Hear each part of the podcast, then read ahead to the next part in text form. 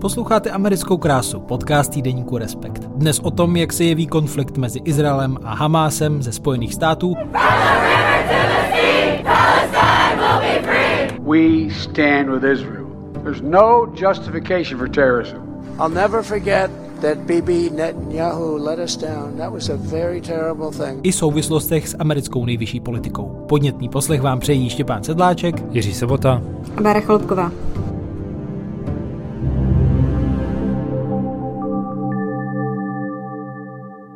Tento podcast natáčíme 18. října. To je den, kdy do Izraele přiletěl americký prezident Joe Biden Odsud tedy měl zamířit eh, na summit eh, do Jordánska, do Amánu, kde se eh, měl potkat mimo jiné s egyptským prezidentem Sisím a palestinským prezidentem Abbasem. Z toho ovšem tedy sešlo do značné míry kvůli explozi, která zničila nemocnici v pásmu Gazy a zabila stovky lidí, z níž tedy palestinci viní Izrael. Podle amerických a izraelských spravodajských služeb ty první důkazy nasvědčují, že šlo o zbloudilou raketu palestinských ozbrojenců z pásma Gazy. No ale my tedy v tomhle eh, podcastu nebudeme mluvit o eh, detailech eh, těchto událostí, ani podstatě a kořenech konfliktu mezi eh, Izraelci a eh, Hamásem, ani těch teroristických útocích Hamásu ze 7. října, následné reakce a náletech izraelské armády v Gaze i té chystané invazi. My si budeme povídat o postojích různých aktérů ve Spojených státech amerických, které jsou do značné míry klíčové, jak tedy ještě uvidíme.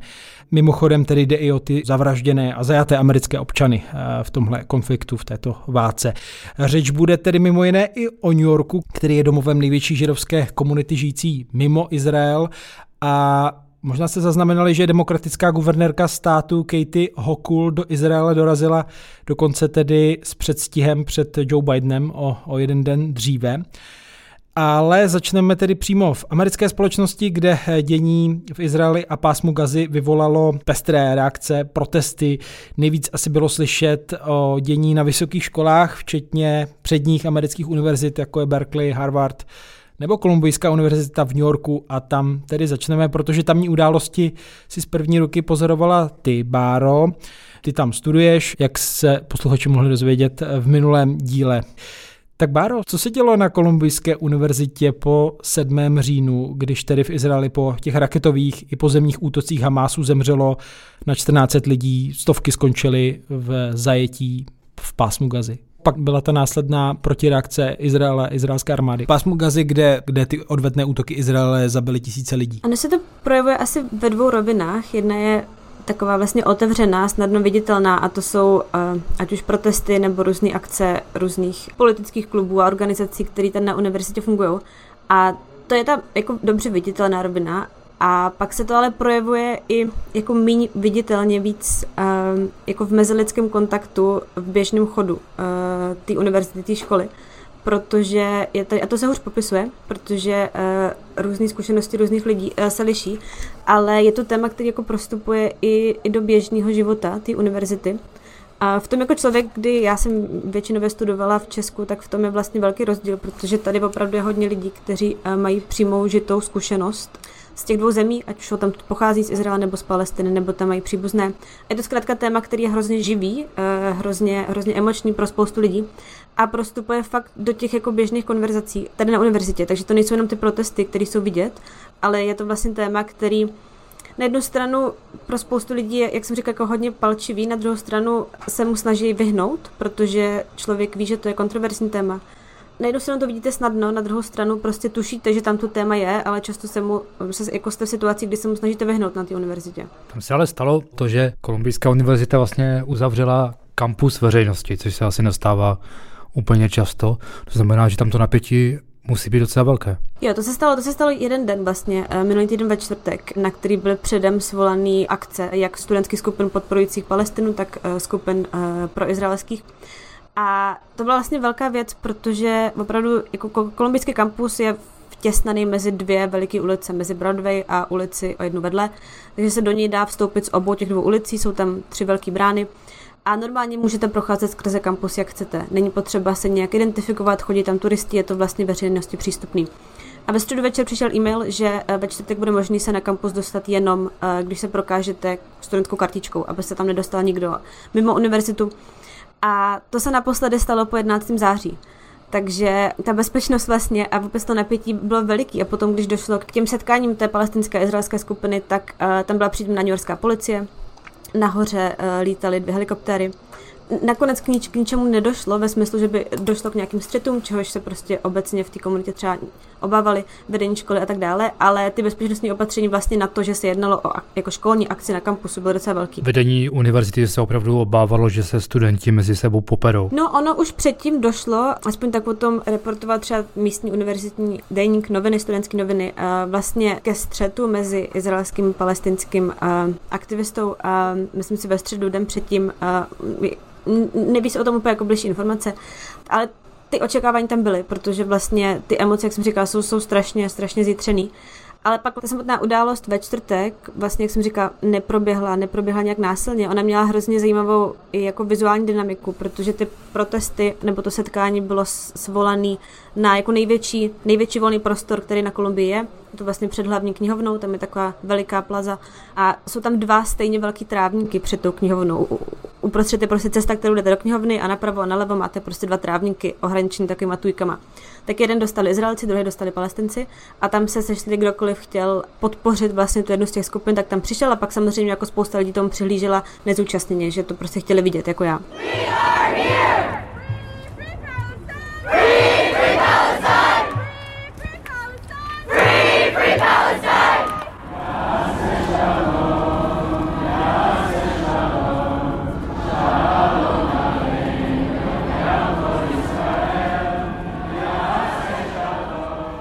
A vlastně, když člověk stál a koukal na ty dva tábory, tak viděl opravdu jako vizuálně, emočně úplně jinou dynamiku. Ten palestinský uh, tábor byl vlastně celou dobu jako strašně živý. Oni k tomu se třeba dostaneme, ale oni vlastně měli politické proslovy, skandovali, vlastně spousta palest, palestinských vlajek, takže jako vizuálně to byl zeleno, červeno, černý, uh, jakoby dav, nebo tam bylo třeba 200 lidí, ale jakoby veliká skupina lidí opravdu se vlnila, skákala, skandovala.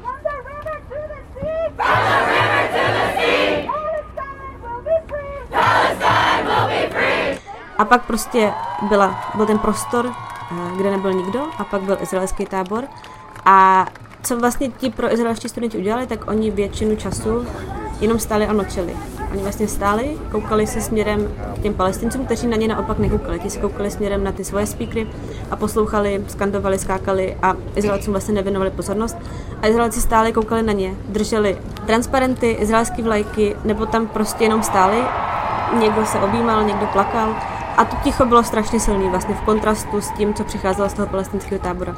A zhruba po 25-20 minutách, říkám doslova ticha, tak um, oni udělali na tom centrálníku kruh a začali zpívat. A, a zase to, co zpívali, vlastně podle mě z toho šlo číst ta emoce, s jakou oni tam přišli. Oni vlastně až, až, až na pár vlastně písní na konci, tak to většinou byly spíš takový meditativní, truchlivý písně. A na konci přišli taky víc jakoby nevzdorovačný, ale víc jako odhodlaný. Já samozřejmě, oni byli v hebrejštině, já tomu nerozumím, takže já jsem vlastně posuzovala jenom, jenom z té emoce, která z toho vycházela. A zhruba po deseti minutách zpěvu, tak oni to rozpustili a až šli vlastně domů a palestinci tam pak zůstali díl.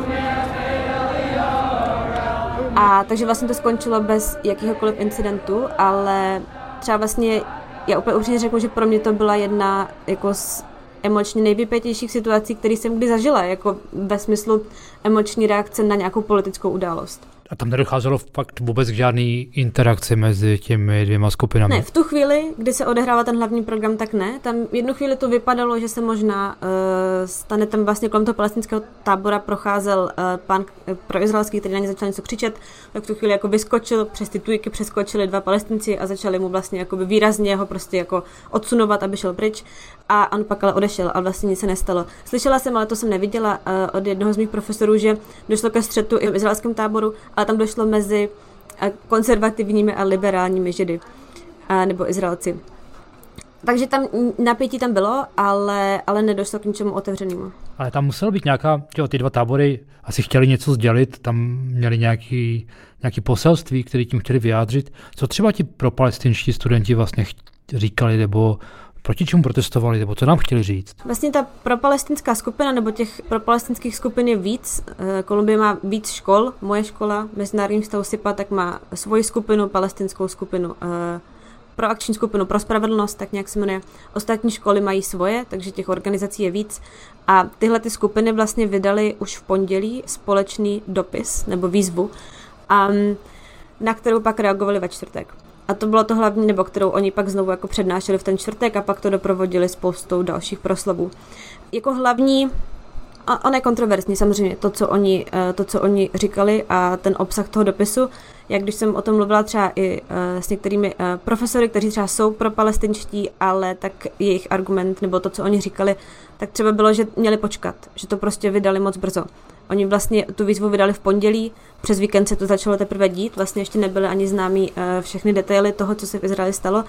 Ale vlastně, kdybych, kdybych schrnula obsah toho dopisu, té veřejné výzvy, tak co třeba si myslím člověka vlastně od nás na první pohled zarazí, tak tam není víceméně ani slovo třeba odsouzení Hamásu. Oni vlastně Hamásu se vůbec nevěnují v tom dopise, v té výzvě.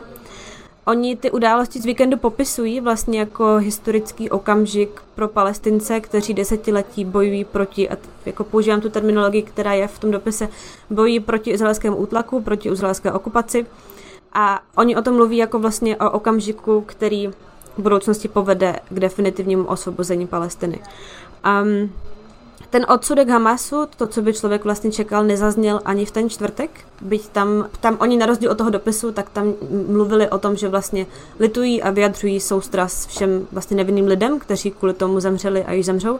Nicméně oni píšou i v tom dopise třeba, že dokud se nevyřeší problém, ten, který oni vidí v tom uh, nespravedlivém palestinském útlaku ze strany Izraele, tak, a to tam doslova píšou, tak vlastně násilí se bude opakovat, protože není žádná jiná cesta než to násilí. A tahle prohlášení studentů i protesty, vyžádalo si to potom nějakou reakci i třeba ze strany vedení uh, Kolumbijské univerzity, nebo k tomu mlčí? Univerzita se k tomu vyjadřuje interně vlastně docela hodně.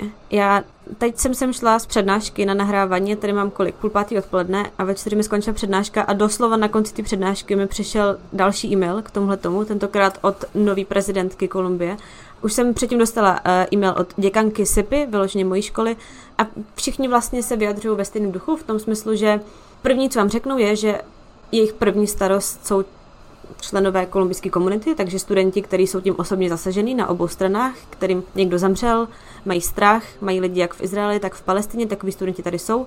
Škola jim všem dává najevo, že vlastně pokud mají problém, mají přijít s tím, chápu, že to je složitá situace, chtějí se o ně postarat, dostanou akademickou úlevu a tak dále. A pak je tam důraz na to, že univerzita je prostě prostředí, kde má být svoboda projevu, takže vlastně univerzita chce dovolit každému, kdo ji chce jakkoliv vyjadřovat skrze protesty a tak dále, aby to mohl dělat. Je potřeba dohlídnout na bezpečnost. A pak je tam zároveň velký apel na to, že ale nebude tolerovaný žádný obtěžování, žádný vyhrožování, žádný výhrušky, a vlastně s tím tím přicházejí studenti jak z té izraelské strany, tak z té propalestinské strany, že se necítí bezpečně. Že ať už jsou na které té straně, tak vlastně bojí se říkat, co si myslejí, jsou terčem výhružek a tak dále. Ono je to strašně citlivý. Třeba v mojí vloženě děkanka SIPy, mezinárodní vztahu, tak ona třeba osobně o tom mluvila na jedné přednášce, že ona je ve složitý situaci, protože ona je původem z Izraele a ona pracovala během své vojenské služby, tak dva roky pracovala pro izraelskou tajnou službu.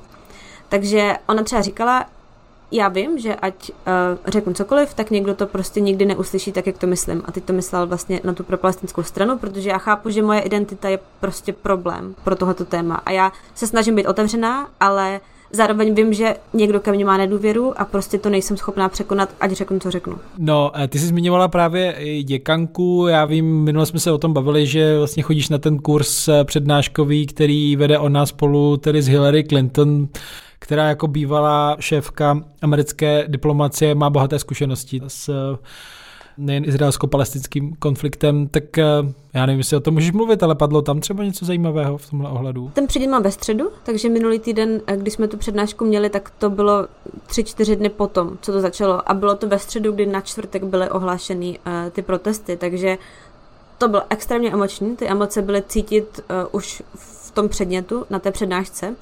A tam pak na konci vždycky je prostor uh, pro Q&A, pro otázky. Kdo chce, tak vlastně tam se vytvoří řada a může se ptát na otázky. A tam doslova třeba polovina těch otázek byla na ten izraelsko-palestinský konflikt. Byli tam lidi z Palestiny, kteří prostě, jak jsem říkala, děkance, Um, tehdy to směřoval spíš na děkanku, protože Clinton v tom teď aktuálně nemá žádnou uh, výraznou roli. A oni tam jí přišli vyčítat, že vlastně podporuje nadměrně tu proizraelskou interpretaci té situace. Pak tam byly samozřejmě izraelští studenti, uh, byla tam novinářka, která říkala, já mám celou rodinu v Izraeli a teď já tady prostě uh, zítra budu koukat na to, jak tady pochodují lidi, kteří prostě podporují Palestinu. Já tohle to vlastně jakoby, jak s tím mám naložit. A Clinton tu přednášku ukončil vlastně docela dobrým způsobem, což měřím podle toho, že jí zatleskalo nejvíc lidí. Když padaly uh, pro izraelské otázky, tak vždycky se ozvala část potlesku mezi studenty. Když padaly pro palestinský, tak zase jiná část třídy tleskala. A Clinton zatleskalo čistě uh, podle hlasitosti, podle mě nejvíc lidí, kdy ona tam říkala, a to je etos, který se vlastně opakuje i v těch e-mailech. Tohle je škola, kde studují lidé z celého světa a pokud vy nebudete schopni se mezi sebou o tom bavit, tak pak v tomto prostředí, který je vlastně bezpečný, nebo ta univerzita se snaží ho udělat bezpečný, je to na to prostor, můžete si říkat, co si kdo myslí, nic vám za to nehrozí, tak pokud vy se nezvládnete o té situaci bavit, tak pak to prostě nemůžou zvládnout ti politici, nemůžou to zvládnout ty společnosti, nemůže to zvládnout nikdo. Hele, Bado, a dostaň nás ještě trošku do nějakých proporcí. Jak velká část těch studentů zastává nějaké skutečně vyhraněné postoje, eh, třeba vyhraněně proti izraelské nebo tak, nebo je to, je to opravdu tak, že se ten kampus rozdělil na dva tábory, nebo je to, jsou to spíš dvě malé skupiny a zbytek je tak nějak neutrální nebo umírněný? Eh, určitě to druhý platí. Většina, jakkoliv tohle je škola, kde jsou opravdu lidi z celého světa a nejsou tam jenom lidi z Palestiny, ale z Blízkého východu, to vlastně často ti lidé jsou tak, taky na straně Palestiny. Jakkoliv tady máš hodně lidí, kterých se to osobně dotýká, tak pořád je to menšina v rámci té školy. Vlastně těch organizací máš tady třeba 10 plus minus, každá může mít třeba 30 lidí na těch různých školách. Vlastně na ty samotné protesty, což byl ten, ten vrchol toho aktivismu, tak si myslím, že přišlo možná 200-300 lidí na každé straně a Kolumbie má kolem 30 tisíc studentů jako takových. Um, takže to opravdu jsou ti nejvíc politicky aktivní a vlastně vyhranění lidé, ale Zároveň se jim věnuje hodně pozornosti i proto, že, a to v Česku taky není úplně zvykem, prostě politický aktivismus je součást školy. A zároveň pro palestinský aktivismus jako takový, tak na Kolumbii vlastně má, má dlouhou historii, protože tady 40 let, myslím od 60. let učil Edward Said, což je asi jako nejvlivnější palestinský intelektuál, vůbec jeden z nejvlivnějších intelektuálů 20. Eh, století a zakladatel postkoloniální teorie a vlastně člověk, který stál za tím tím trendem, který dneska na vysokých školách vlastně do nějaké míry je, jako hodně levicovým, eh, který vlastně se kouká na dějiny světa skrze tu koloniální eh, interpretaci. Tak Edward Said v tom byl, byl výrazná postava. Um, ale zase to, jak je to téma vlastně vyostřený a jak se v New Yorku i na těch kampusech dlouhodobě takhle vlastně jako citlivě prožívá, tak um, já jsem to třeba, třeba nevěděla, když jsem se právě o Sejdovi a o tom, jak tady působil, bavila s jedním z mých profesorů, který s ním studoval, tak uh, on říkal, že vlastně Said byl třeba kromě prezidenta Kolumbie jediným člověkem, který měl třeba neprostřelná skla ve své kanceláři, protože dostával výhrušky smrtí, byl pokus zapálit jeho kancelář a tak dále. No jak už jsem zmínil, eh, neřešilo se to jenom v kampusech v New Yorku, vy jste s Jirkou i v, v newsletteru, který se jmenuje stejně jako tenhle podcast Americká krása, doporučuji odběr, psali o dění mimo jiné na Harvardu, kde si myslím, že to možná ještě víc vyhřezlo na veřejnost a vedení se k tomu nějak oficiálně muselo postavit, i potřeba kritice některých donorů. Tak čím bylo zajímavé to dění na Harvardově univerzitě? Tak eh, tam bylo, myslím, silnější to prohlášení těch studentů, jestli se nepletu, že tam vyloženě obvinili eh, z těch násilností, nebo, nebo tu odpovědnost za ty násilnosti připsali Izraeli což je samozřejmě hodně silný prohlášení, zvlášť když se odehrálo hned v těch prvních dnech po tom masakru. Ale tam pak došlo už úplně k tomu, že prostoupila ta akademická sféra z normální civilní, protože kolem toho kampusu začal vlastně jezdit kamion eh, s velkou obrazovkou. To už to nebyla akce studentů, to byla akce nějakých konzervativních aktivistů, kteří na tu obrazovku promítali telefonní čísla a podobizny právě signatářů té, té petice vlastně čímž pádem je vystavili samozřejmě jako výhruškám a tak dále, už normální jako otevřené veřejnosti a tak. To myslím, že i tohle potom možná mohl být jeden z těch důvodů, proč na Kolumbii se snažili omezit vlastně přístup veřejnosti na, ten, na tu samotnou demonstraci. Já teda v tom mailu, který mi přišel doslova teď, než jsem šla na to nahrávání, tak tam mimo jiné prezidentka školy píše, že někteří ze studentů byli vystaveni tomu, co teď popisoval. Vlastně tomu, že jejich jména a identity byly zveřejněny, takže to se evidentně i na Kolumbii stalo. Jo, a tam to bylo prostě opravdu v podobě toho, toho kamionu, který jezdil okolo. Dokonce, myslím, dokonce není, si nejsem jistý, jestli tam není dodnes, jo, že oni říkali, že tam budou prostě nějakou dobu. A dokon, dokonce teda v důsledku toho, eh, tady té situace potom část těch signatářů ty podpisy stáhla z toho z té petice, takže tam opravdu došlo k jakému veřejnému tlaku na to. On je to pro ty univerzity asi i trochu takový rebus, nebo takové dilema, protože pak čelí tedy těm výzvám, aby se vyjádřili, nebo aby se vlastně nevyjadřovali k ničemu a pak vlastně otázka, jakoby jako, jakou zaujmou politiku, jestli se budou vyjadřovat eh, k obdobným třeba teroristickým útokům úplně jinde. Tak ono je taky otázka, jestli mají, že jo? samozřejmě, no. jestli je úplně nutné, aby univerzity zastávaly nějaké, jakékoliv oficiální postoje ke světovým událostem. Jako jedna věc je umožnit debatu na úrovni toho kampusu, je to akademický prostor, od toho to tam je, aby ta debata probíhala samozřejmě, ale Eh, jestli je úplně strašně nutné, aby univerzity eh, zaujímaly oficiální postoje ke světovým událostem. To je asi sporná věc i v samotné Americe. Já nevím, jestli je to. Na to existuje nějaký jednotný názor. Na to vidíš různý názory jako z úst nebo ze strany ředitelů těch nejenom Ivy League, ale obecně jako univerzit. Ale to, když tak, či některé univerzity ty prohlášení vydali, jiný je třeba skoro vůbec nevydali. Jo, některé ty prohlášení byly radikální, některé velmi neutrální. Tam je vidět, že se to každá univerzita řeší hodně po svém a stejně to vždycky někdo si to špatně eh, vyloží nebo prostě nelíbí se mu to. Jo. Takže někomu se zdá, že by, že by měli vydat vyhlá, prohlášení a nevydali, jiní zase, že ho neměli vydávat a tak dále. To fakt je otázka uh, jednotlivých škol. Americké univerzity, zvlášť asi i uh, univerzity uh, Ivy League, zastupují takový specifický vzorek uh, americké společnosti a nejen americké společnosti. Dá se říct, ale jak obecně američané uh, jsou na tom právě ve vztahu k Izrael versus Palestina nebo Izrael versus Hamas, nevím, který konkrétní průzkum třeba vzít a jak se to vyvíjí? No, existuje jeden průzkum, eh, který reaguje teď už na tu novou situaci, to znamená konkrétně na tu válku mezi Izraelem a Hamasem. Je to společný průzkum eh, rozhlasu NPA, stanice PBS a agentury Marist a ten ukazuje celku jednoznačně, eh, že dvě třetiny americké společnosti si myslí, že je potřeba veřejně podpořit Izrael. Úplně jednoznačně.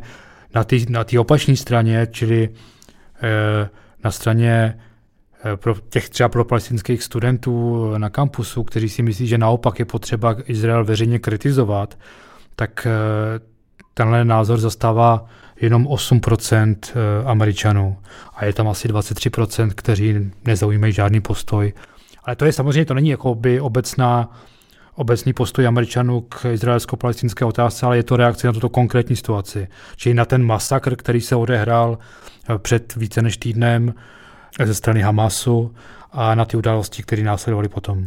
Ano, podle mě to izraelsko-palestinský téma bude nejvíc rezonovat asi na dvou místech. Kromě univerzitních kampusů, kde je to prostě specifický, eh, tak pak ve velkých městech, kde máš ty komunity, jak izraelskou, tak palestinskou. A eh, v New Yorku je nejvíc židů nebo eh, i lidí původem z Izraele, z celé Ameriky. Já jsem koukala, je to skoro 1,5 milionu, což je vlastně jako 10% New Yorkčanů mají nějaký kořeny, nějaký vazby na Izrael.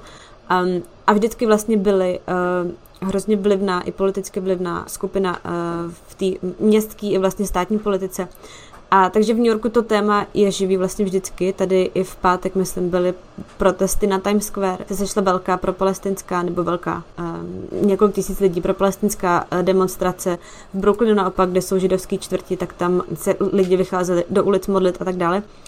Um, ale vlastně ten, ten uh, průzkum, co Jirka popisal, je vlastně zajímavý, protože ten reaguje na, na tu aktuální situaci, ale vlastně, když se člověk podívá na dlouhodobý postoje Američanů a zejména demokratů k Izraeli, tak se vlastně proměňují v poslední době. A New York samozřejmě je bašta demokratů, takže tady to jde dobře vidět. Ale třeba jako letos na jaře, mezi demokraty, nejenom Yorkským, ale obecně mezi demokraty v Americe, tak vlastně poprvé v historii, nebo od 80. let, kdy to Gallup, eh, společnost na průzkum veřejného mění, měří, tak poprvé se vlastně stalo, že víc demokratů řeklo, že podporují spíš Palestinu než Izrael. Což v tuhle chvíli bude asi jinak, protože, jak Jirka říkala ty čísla, tak jako v té konkrétní reakci na ten masakr to bude jinak, ale v tom dlouhodobém vztahu, tak na té demokratické straně se to vlastně proměnilo hodně v posledních letech. Což samozřejmě není nějak překvapivý. Jo. Bez pochyby to souvisí s vývojem v Izraeli, kdy ta politická scéna se tam posouvá doprava systematicky. Jo. V posledních volbách už eh, zvítězili vyloženě radikálně pravicové osadnické nebo náboženské strany, takže samozřejmě ty sympatie demokratů, nebo i, protože velkou část voličů demokratů tvoří sekulární židé, jo. tak tam samozřejmě ty sympatie trošku minimálně oslabují a tak. Pokud je tam druhý faktor, na to mě upozornila i Bára znovu, tak já to můžu říct za ní, ale eh, že, že vlastně teď samozřejmě demokraté mají tendenci zaujímat úplně instinktivně opačné pozice než republikáni, že v době, kdy byl u moci eh, Donald Trump, který si hodně zakládal na tom, že má přátelské vztahy s Benjaminem Netanyahuem, což se teď změnilo, jak si ještě řekneme, tak oni instinktivně samozřejmě měli tendenci podporovat spíše opačnou stranu, čili i, jako palestince. Ale to jsou čistě retorické postoje, nikoli v, potom, nikoli v postoje v praxi. Jo. Amerika je velkým stoupencem a podporovatelem Izraele, a to nejen slovy, ale činy, samozřejmě, a především penězi. Jo, mm, jen k té podpoře Izrael, to je vlastně fascinující, když se člověk podívá na to, že Izrael není velká země, tak ale od druhé světové války Izrael jako kumulativně je největší příjemce americké vojenské pomoci. Prostě američané poslali nejvíc zbraní, co kdy najednou poslali, tak poslali do Izraele. Um, ale jenom ještě jedna věc k té proměně. Um, v Americe žije zhruba 40% všech židů, zhruba 40% židů na světě tak uh, žijou v Izraeli, 40% v Americe a 20% někde jinde. Nicméně, když se člověk, já jsem koukala na průzkum, když člověk podívá, jak volí američtí židé a lidé z Izraele, tak, tak je to zhruba 70% demokraty a 30% republikány.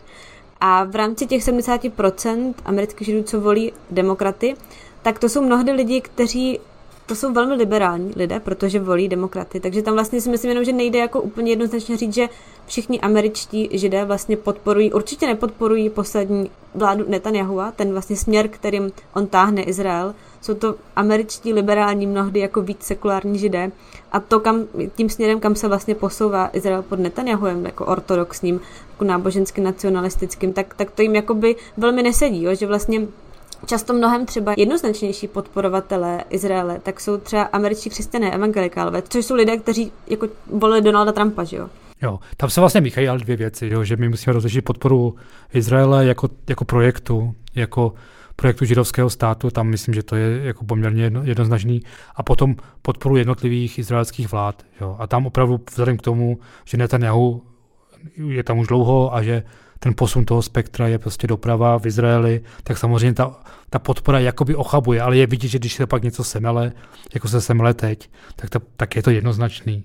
Amerika prostě stojí za Izraelem, nebo velká část americké veřejnosti stojí v případě takhle vypjaté situace za Izraelem bez ohledu na to, že tam vládne Netanyahu, který jim třeba úplně nevyhovuje. Před časem jsem četl ty vzpomínky eh, jednoho z členů Obamovy administrativy Bena Rouce, což byl jeho autor mnoha jeho projevů a a jeho poradce, můžeme říct, zahraničně politický, který vychází právě z židovské komunity a tak si stěžuje právě s odkazem na ty změny v Izraeli a politiku Benjamina Netanyahu a eh, do jaké složité situace se pak dostává, že z jeho pohledu vlastně podpora Izraele je jako bývalého i eh, člena americko-izraelského výboru pro veřejné záležitosti eh, vlivné lobistické skupiny APEC je vlastně sekulární náboženství toho citu, to je prostě podpora Izraele, ale vlastně najednou se potom dostává do, do problematické pozice, kdy, eh, jak tam sám myslím cituje Obamu, jednat s Bibim, ten jehoem, je jako jednat s republikány v mnoha ohledech. No já myslím, že speciálně Obama byl, myslím, první americký prezident, který měl opravdu komplikovaný vztahy se svým izraelským protěžkem z mnoha důvodů. A Spojené státy jsou systematicky třeba podporovatelem eh, vzniku palestin, samostatného palestinského státu bez ohledu na administrativu a tak dále. Přestože třeba v Izraeli už tahleta, eh, tohleto řešení dnes není úplně v modě, nebo nemyslím si, že mnoho lidí si myslí, že je jakkoliv reálné. Dlouhodobě stojí za dvoustátním řešením. Jo, Takže a, a samozřejmě v Izraeli probíhá rozšiřování osad na západním břehu a tak dále. Proti tomu protestují zase všechny americké vlády, levicové i pravicové některé více, eh, některé více vlažně, jiné méně, ale, ale prostě protestují. Obama byl třeba první, kdo byl opravdu měl s Netanyahuem sil, silně problematické vztahy už třeba v otázce Iránu, eh, v otázce podpory arabského světa a tak dále, ale ani Obama nemohl se s Izraelem skutečně rozejít a ani Netanyahu se nemohl rozejít s Obamou. Ta politika je tak propojená, že tam může být třeba na úrovni jednotlivých kroků, jednotlivých politik, tam můžou být rozpory, ale ta, ta základní podpora pořád drží. Jo. A je dobře je to vidět i třeba teď na Bidenovi, který rozhodně taky ne, není úplně velkým stoupencem Netanyahu. A dokonce znám nějaký jeho výrok, kdy, řekl, kdy mu řekl Bibi, já nesouhlasím s jediným slovem, který říkáš, ale mám tě hrozně rád. Jo, to myslím, že je úplně přesný, přesný popis toho napětí, který tam je třeba mezi demokraty a Izraelem. While it may not feel that way today, Israel must again be a safe place for the Jewish people. And I promise you, we're going to do everything in our power to make sure will be. 75 years ago, just 11 minutes after its founding, President Harry S. Truman and the United States of America became the first nation to recognize Israel. We've stood by your side ever since. We're going to stand by your side now. We're going to keep Iron Dome fully supplied so it can continue standing sentinel over Israeli skies, saving Israeli lives.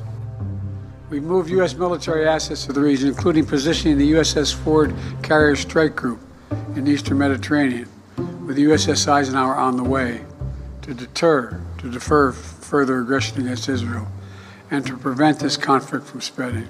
And my message to any state or any other hostile actor thinking about attacking Israel remains the same as it was a week ago.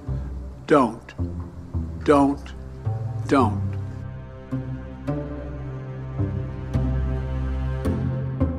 Myslím, že, že tam ta, ta oddanost té uh, existenci té země a toho projektu, ta je prostě univerzální v té Americe, nebo téměř univerzální. Je to samozřejmě tím, že je tam ta židovská komunita, je to taky daný zkušenosti druhé světové války. Je, ano, to už zmiňovala Bára, část uh, třeba tý, uh, těch evangelikánů v tom vidí i náboženské důvody, protože oni vnímají vlastně izraelský projekt jako dovršení uh, biblické předpovědi, konce dějin a tak dále. Těch důvodů je mnoho ale podpora projektu existence židovského státu na Blízkém východě je v Americe naprosto běžná a běžně rozšířená. A v tomhle si myslím, že do toho vstupuje ta generační proměna, která, když jako odlídneme od toho aktuálního masakru a od extrémní situace, jako je tahle, při který, jak ukazuje ten průzkum, většina Američanů jako má naprosto jasno, zároveň jako je to kolik, 75 let od té doby, co vznikl samostatný Izrael? The Jewish state will include the ports of Haifa and Tel Aviv and the whole of the Negev Valley. The Arab will occupy the fertile eastern part. Jerusalem will come under United Nations trusteeship. First reaction from the Jews was one of joy. Crowds gathered in the streets and greeted the birth of their state with traditional dances. Britain's civic administration is expected to withdraw by May. Jews and Arabs will then govern themselves. Arab opposition to the partition scheme has been violent. The call for a holy war against the Jews went out from Cairo.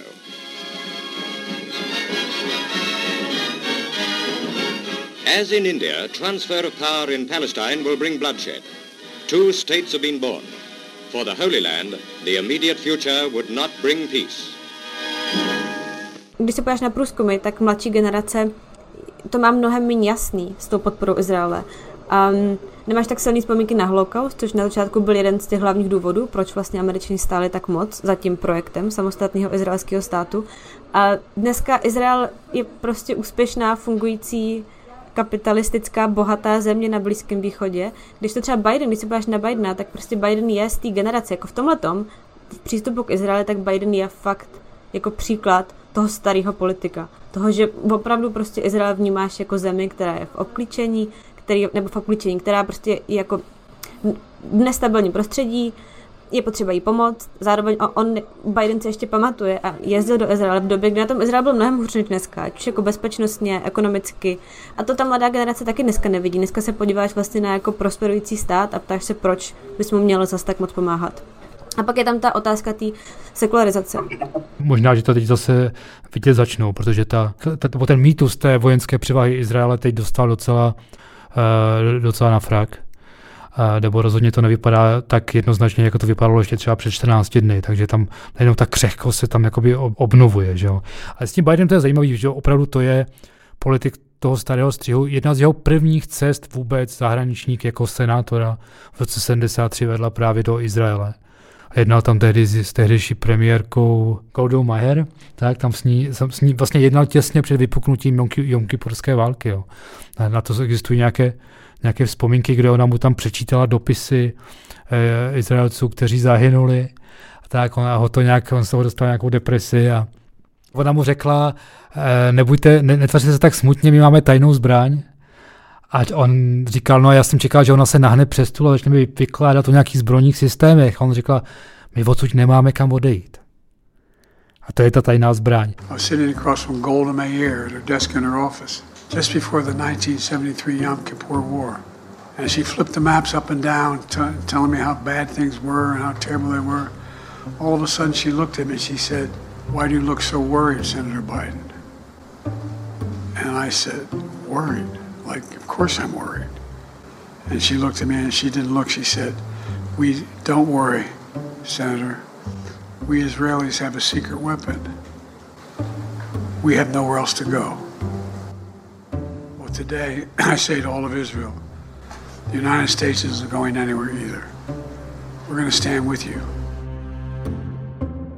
Což jsem si pak uvědomil, že to teď můžou říct palestinci teda, ale uh, je to je vlastně trochu tragédie té oblasti že tam nikdo tak nějak nemá kam odejít, ale eh, a musí tam žít spolu a nedaří se jim to. No. Samozřejmě tady je docela dlouhá tradice eh, amerických prezidentů, kteří se pokoušeli nějak eh, nastartovat nebo posunout ten mírový proces a právě dosáhnout toho dvoustátního řešení, ale Joe Biden vlastně teď v poslední době na to šel přes tu snahu dosáhnout dohody mezi zblížení Saudské Arábie s Izraelem. Ale zase, jo, tam je, tam je i na tom je dobře vidět, jak je to kontinuální v podstatě, protože to sice je pravda, že jeho administrativa téměř dotáhla do vítězného eh, konce tu dohodu mezi Izraelem a Saudskou Arábií. Je dokonce to dobře možné, že to je jeden z důvodů eh, toho útoku Hamasu, aby tu eh, dohodu torpedoval. Ale to staví na předchozí dohodě Abraham Accords, který dojednal, dojednal naopak administrativa Donalda Trumpa. A to je zase o narovnání vztahu mezi Izraelem, Marokem, Bahrajnem, Sudánem. Čtyři. Maroko, Bahrajn, Sudán a Spojené arabské emiráty. Tak, jo. Takže vidíte, jako, že to tam je, tam vlastně, i když vlastně dnes, samozřejmě byste čekali, že mezi Bidenem a Donaldem Trumpem bude úplně zásadní rozdíl, tak vlastně zase tak hrozný, jako, jako to není. A je to, je to spíš eh, otázka nějakých detailů. Tam je pak zajímavý to, jaký, jaký obrat teď udělal vlastně Trump teď v té situaci. No a to se dostáváme k tomu, eh, co tahle ta izraelsko-palestinská karta znamená v rozbíhajících se primárkách. Máme zhruba rok do voleb, tak uh, už jste trochu naznačili ty rozdíly mezi republikány a demokraty, které se možná v té otázce spíš prohlubují, ale... Tak mě fascinující Donald Trump, který vlastně opravdu byl velký kamarád Benjamina Netanyahu a vlastně se tím vymezoval vůči Obamovi, který byl před ním. On dělal vždycky všechno naopak než Obama. Že? On potom Netanyahu udělal tu hroznou věc, že eh, bezprostředně po volbách prezidentských v roce 2020 uznal jejich výsledky a gratuloval Joe Bidenovi, což eh, Donald Trump zjevně nikdy nerozdýchal. Takže teď, když došlo k téhle situaci a kdy prostě došlo k masakru izraelských civilistů, tak eh, Trump ve svém projevu prostě začal kritizovat uh, izraelského premiéra za to, že ho zradil, že se nezúčastnil atentátu, nebo že na poslední chvíli vycouval z atentátu americké armády proti veliteli iránských národních gard, že vlastně na tu situaci nebyl připraven, vlastně ho kritizoval.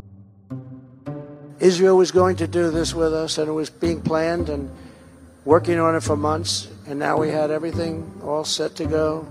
And the night before it happened, I got a call that Israel will not be participating in this attack. And he came onto the plane and we followed him right from the situation room. We followed the whole thing and about 15 seconds later it was all over and we did it. But I'll never forget I'll never forget that Bibi Netanyahu let us down. That was a very terrible thing.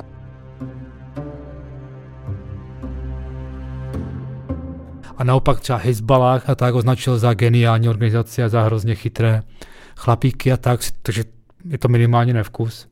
V takové situaci to bylo docela překvapení. Tohle to řek pár dní zpátky na Floridě, eh, v Miami myslím, v místě, které se jmenuje Club 47, klub 47, což je uh, údajně největší klub Trumpových příznivců. 47 odkazuje že k tomu, že Trump byl 45. prezident, tak um, odkazuje k tomu, že má být znovu prezident, takže 47. prezident. A on tam přišel s tím, no, že uh, protože jsou tak uh, věrní a tak lojální, tak jim řekne příběh, který ještě nikdy nikdo neslyšel. A pak tam začala vyprávět uh, přesně tohle, co Jirka říkal. Jo, či on v podstatě takhle, takže to je jen otázka toho, co ten Trump vlastně nabízí, nebo teď se dostaneme na chvilku k tomu, co nás čeká, pokud bude znovu zvolen, jo, protože to je opravdu člověk, který nemá vlastně žádný ustálený názor na cokoliv. Dokonce zjevně ani na ten Izrael dokáže ho měnit čistě podle toho, jak je mu kdo sympatický. Když zrovna Netanyahu nemá rád, tak prostě hod a je úplně jedno, co se odehrálo na Blízkém východě. Vlastně jo, bude kritizovat izraelského premiéra ve chvíli, kdy ta země je v největších problémech. Samozřejmě tohle to nezůstalo bez odezvy eh, v tom republikánském táboře, který je a vždycky byl a, a většinově je, nebo úplně je eh, pro izraelský.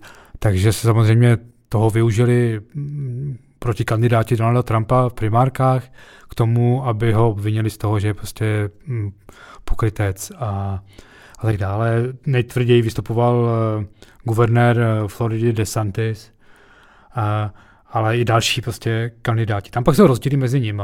Že třeba DeSantis se snaží být naopak zase hrozně tvrdě a hrozně tvrdě pro izraelský, takže třeba odmítá jakoukoliv humanitární pomoc, palestinským civilistům.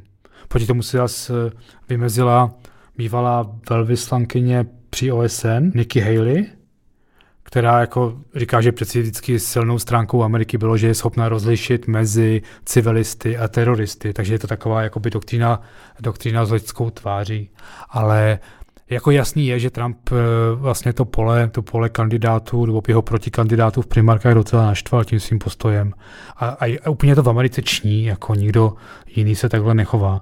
Pak jako na opačné straně spektra u demokratů samozřejmě tam tradičně je vždycky skupina těch jako nej, nejvíc levicových kongresmanů a kongresmanek. Navíc oni mají vlastně jedinou političku, vysoce postavenou političku, která je palestinského původu, která se jmenuje Rashida Talib. Takže tam samozřejmě tam ty postoje jsou trošku podobné těm, kteří zaznívají na těch kampusech, jo, ale to je velice malá skupina, to jsou jednotlivci. A jejich vlastně takový ten nej, takový ten základní jejich postoj je, že na tom Blízkém východě se roztáčí kruh násilí, který nikdy nekončí a ten je umožněný právě tím, že Spojené státy neustále Izrael vojensky podporují a, a, a dávají mu eh, značné finanční částky eh, na armádu a oni vlastně požadují, aby tahle ta pomoc byla zastavena.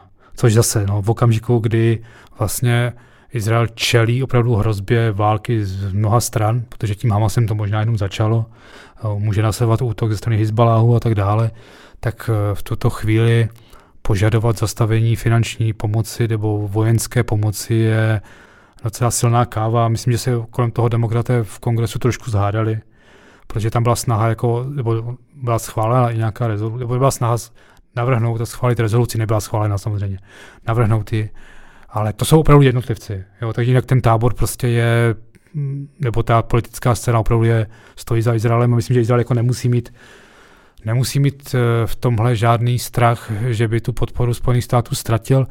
Z čeho může mít strach, je technické provedení, protože jak známo, nebo jak víme asi, nebo jste si všimli, tak eh, Sněmovna reprezentantů v tuto chvíli nemá e, předsedu, má není usnášení schopná. A jestliže bude například potřeba schválit nějakou další finanční pomoc Izraeli, tak to není jak udělat. Jo, a zrovna dnes e, proběhl další pokus na straně republikánů toho šéfa sněmovny ustavit a obě to se tam nepovedlo a, a není, to, není to ani na dohled. Takže tam jako je technický problém, no. ale jinak jako politicky si myslím, že není žádný. My se k tomu uh, rozkladu republikánské strany dostaneme v příští epizodě, možná. Ale tohle samozřejmě je problém. Uh, Bílý dům toho může chtít využít, protože až, až jestli někdy bude předseda sněmovny, tak samozřejmě bude asi ambice schválit uh, vojenskou pomoc Izraeli. A v tuhle chvíli není schválený další kolo pomoci Ukrajině, takže se objevují nápady, že se to prostě spojí do jednoho balíčku A tím, že využijete ty jako opravdu neodiskutovatelné podpory ze strany republikánů pro Izraeli, tak jim tam do, do toho vpašujete v vozovkách i tu Ukrajinu, kterou vlastně oni uh, minule nechtěli podpořit. Tam se mluví ještě o tom, že dokonce to bude ještě, ještě širší ten že se tam vpašuje i podpora Tajvanu, který by bylo uh, možné jako tímhle způsobem vyzbrojit před případným útokem Číny, jo, že by to bylo takové jako trojnásobná vojenská, finanční vojenská pomoc těm třem subjektům, kterým hrozí nějakým způsobem eh, invaze nebo atak, nebo prostě útok ze strany jejich nepřátel. Což ukazuje trochu na to, že Amerika by se opravdu nejradši soustředila na Čínu teď. Dneska vyšel na politiku text, kde citují několik členů Bidenova kabinetu mimo záznam, eh, kteří tam říkají, že vlastně jakoby se jim to úplně, což dává smysl, ale že se jim to úplně nehodí a ani se moc nechtějí soustředit na to, co se děje na Blízkém východě protože se chtějí soustředit na Čínu, což je samozřejmě něco, co Amerika chtěla udělat posledních deset let.